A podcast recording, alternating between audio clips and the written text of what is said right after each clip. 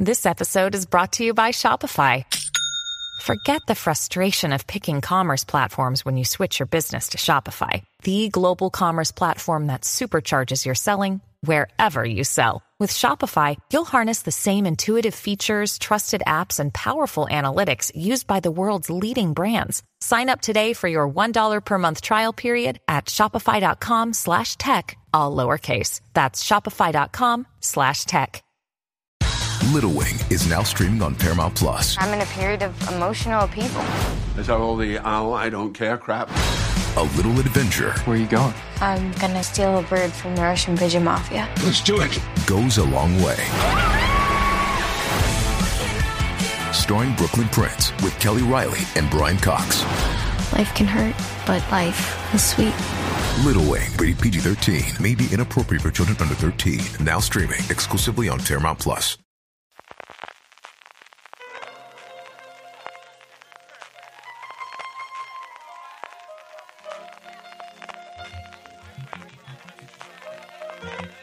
Estás escuchando Fuera de Series con CJ Navas. Bienvenidos a Streaming, el programa diario de Fuera de Series en el que un servidor CJ Navas te trae las principales noticias, agenda, trailers y muchas cosas más del mundo de las series de televisión. Edición del miércoles 27 de abril, nos acercamos ya al final del mes y empezamos con un poquito de follow-up. Ya sabéis que junto a la noticia de Netflix y claro, la de Twitter, que ya iremos comentando, mañana lo haremos seguro en una cosa más, el programa que hago todas las semanas sobre tecnología centrada en el mundo de Apple con Pedro Aznar, que además cumple 16 años Apple Esfera, el medio del que es director desde hace, como os decía, 16 años. Lo podéis encontrar allí donde me escuchéis, buscando simplemente una cosa más. Como os digo, junto con Netflix, junto con lo de Twitter recientemente. La otra noticia, desde luego, para mí, de la semana pasada fue esa carta que mandaron los abogados de Jerry West, del mítico jugador de los Lakers, posteriormente entrenador, y en los tiempos en los que llevamos en la serie Winning Time o Tiempo de Victoria, el manager de Los Ángeles Lakers, en el que mm, pedían una rectificación inmediata, bueno, en dos semanas realmente, HBO por el retrato que estaban haciendo de su representado en la serie que se estrenaba este mes pasado. La pelota está en el tejado de HBO y HBO ya ha respondido y ha respondido pues en las coordenadas de lo que podemos esperar. En primer lugar, pues sacando pecho diciendo que HBO se ha caracterizado por hacer grandes series adaptadas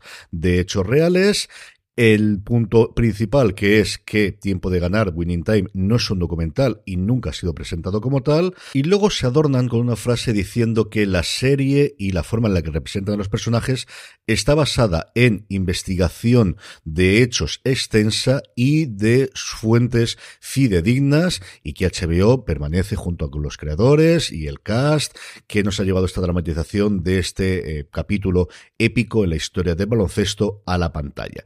Y os digo porque esta parte de las descripciones y de las fuentes contrasta y choca literalmente pues con las cartas que acompañaban la eh, misiva de West firmada por varios eh, antiguos jugadores y antiguos jefes y antiguos directivos de los Lakers y especialmente con las que para mí son las más importantes, al menos a nivel de opinión pública y especialmente de la opinión publicada y de la opinión de la inteligencia dentro de Hollywood, que son las de Karim Abdul-Jabbar, que es alguien con la que a día de hoy, una figura con la que nadie se va a querer meter en el mundo de Hollywood, que decía que la serie era deliberadamente deshonesta, que era una pena cómo había tratado a West, que West había hablado en, abiertamente de sus problemas con salud mental, especialmente con la depresión, y que en vez de explorar estos asuntos con compasión para poder comprender a mejor al hombre, lo convirtieron en un coyote, el sí, el coyote del correcaminos, eso es el coyote, un dibujo animado del que reírse. Nunca rompió palos de golf, nunca tiró su trofeo de MVP en, a través de una ventana y concluye diciendo sí, estas acciones sirven para crear momentos dramáticos, pero apestan a una explotación sencilla del hombre más que una exploración del personaje. Saquemos las palomitas, que esto va para largo y la pelota vuelve a estar en el tejado de Jerry West y sus abogados, porque desde luego esto retractación no tiene ninguna pinta y le daban dos semanas, de las cuales solo quedan una para ver el siguiente paso de este tema. Pasando a otras noticias, una pues que demuestra que cuando tienes poder tienes mucho poder. Y si ya es poderoso alguien que logra levantar un proyecto audiovisual a día de hoy, más todavía es alguien que cuando este proyecto ya está en producción, sí, sí, en producción, no en preproducción, cuando este proyecto ya ha empezado a rodar, cuando este proyecto ya tiene todos sus actores contratados e incluso la directora, decide que lo paraliza todo, lo tiran toda la basura y van a reinventar totalmente la serie que van a producir. Este es el caso de El ídolo, una serie que combina la fuerza por un lado de The Weeknd y por otro lado de Sam Levison, del creador, director y guionista de Euphoria, que han decidido prescindir de Amy Seymet, la co-creadora de The Girlfriend Experience, que iba a ejercer como showrunner y como directora de todos los episodios de esta serie de HBO que cuenta la vida de una cantante de pop que comienza un romance con un propietario de un club en Los Ángeles que resulta que en secreto es el líder de un culto. Empieza a haber un montón de rumores, como os decía, parece que la cosa ya está en producción y que ya se habían rodado, si no episodios completos, sí que distintas escenas, que Levinson va a tomar las riendas de dirigir y eso no sabemos si va a afectar a los rodajes o los tiempos de rodaje de la tercera temporada de Euforia y que este no va a ser la única salida porque el equipo creativo dice que quieren llevar una nueva dirección y que van a ajustar tanto el equipo por detrás de las pantallas como el propio cast para esta nueva aproximación a la serie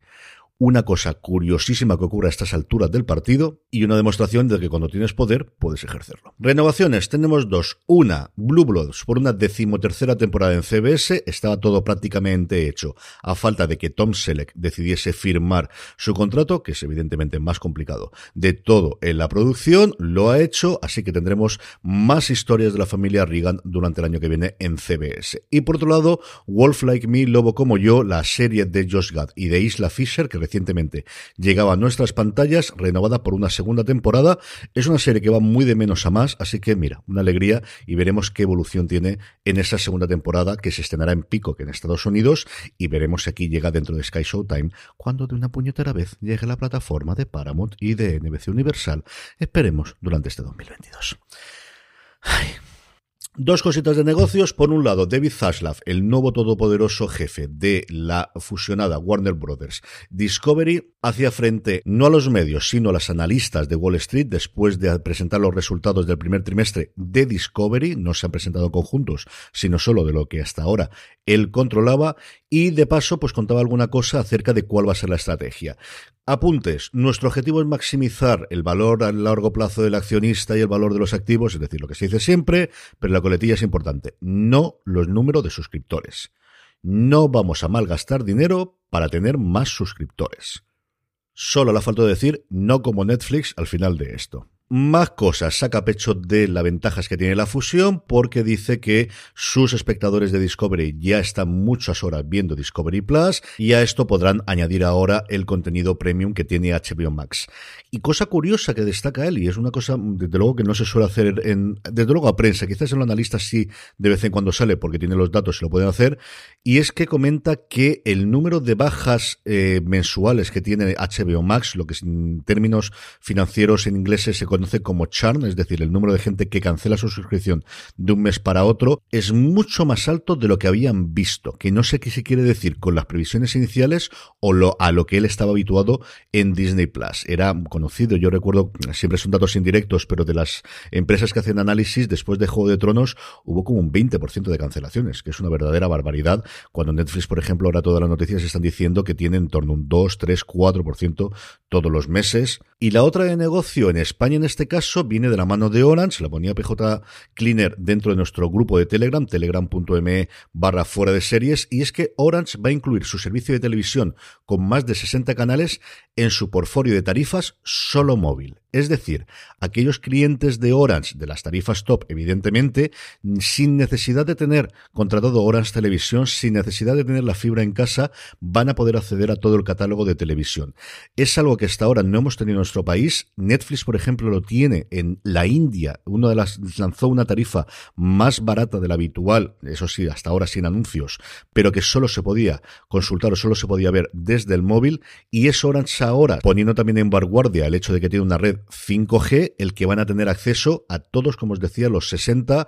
Hablan de Fear the Walking Dead con AMC, hablan de Sci-Fi, hablan de DreamWorks, hablan de Sanders TV, de Historia, de Odisea, de Calle 13, de todos los canales que tienen dentro de Horas Televisión, dentro de su tarifa GoTop, que según reza la nota de prensa, tiene datos ilimitados eh, a 5G, el servicio de Amazon Prime durante 12 meses, por 45 euros al mes, que no es un mal precio, sinceramente, mirado desde la distancia y hace mm, iba a decir años, creo que décadas que no soy cliente de Orange.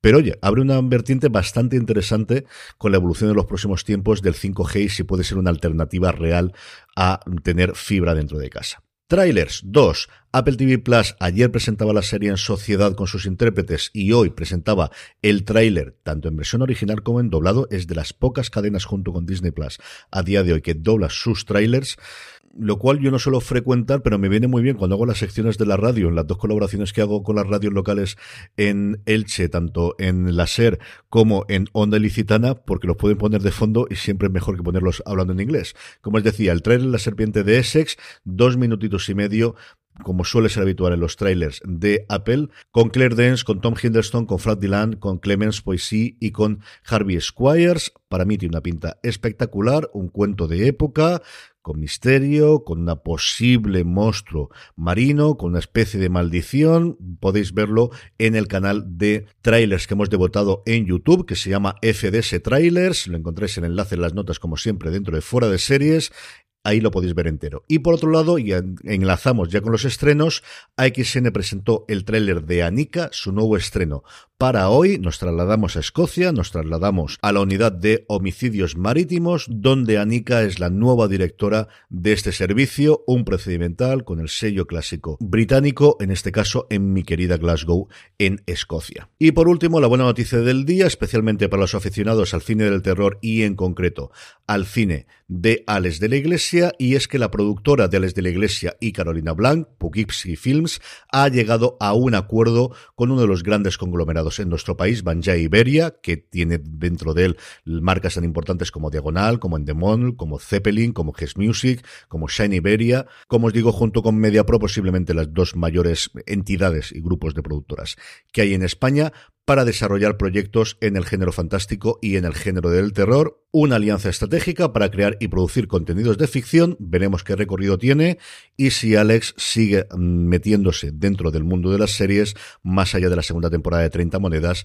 que si no está rodando está a punto de hacerlo. Con esto terminamos por hoy. Recordad consultad en seriesnostrum.com toda la programación. Volvemos a la carga este jueves 28 por la tarde con las proyecciones de Hit y de Crematorio y el contenido con los encuentros de Crematorio, de Hit y de Maricón Perdido durante el fin de semana del 29 y el 30 de abril en Altea. Si no podéis acudir, sabéis que lo podéis seguir todo a través del canal de Twitch de Fuera de Series, twitch.tv barra Fuera de Series. Gracias por escucharme. Nos volvemos a ir mañana. Recordad, tened muchísimo cuidado y fuera. Progress station plus store corner of People's Drive and 124th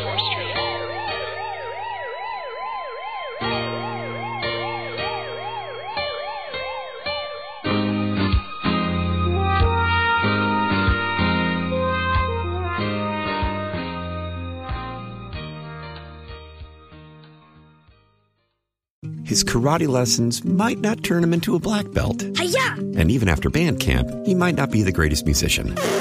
But with the 3% annual percentage yield you can earn on a PenFed premium online savings account, your goal of supporting his dreams. Thanks for everything, Mom and Dad. Will always be worth it. Apply today at PenFed.org slash savings. Federally insured by NCUA. $5 minimum to open account. To receive any advertised product, you must become a member of PenFed. PenFed's got great rates for everyone.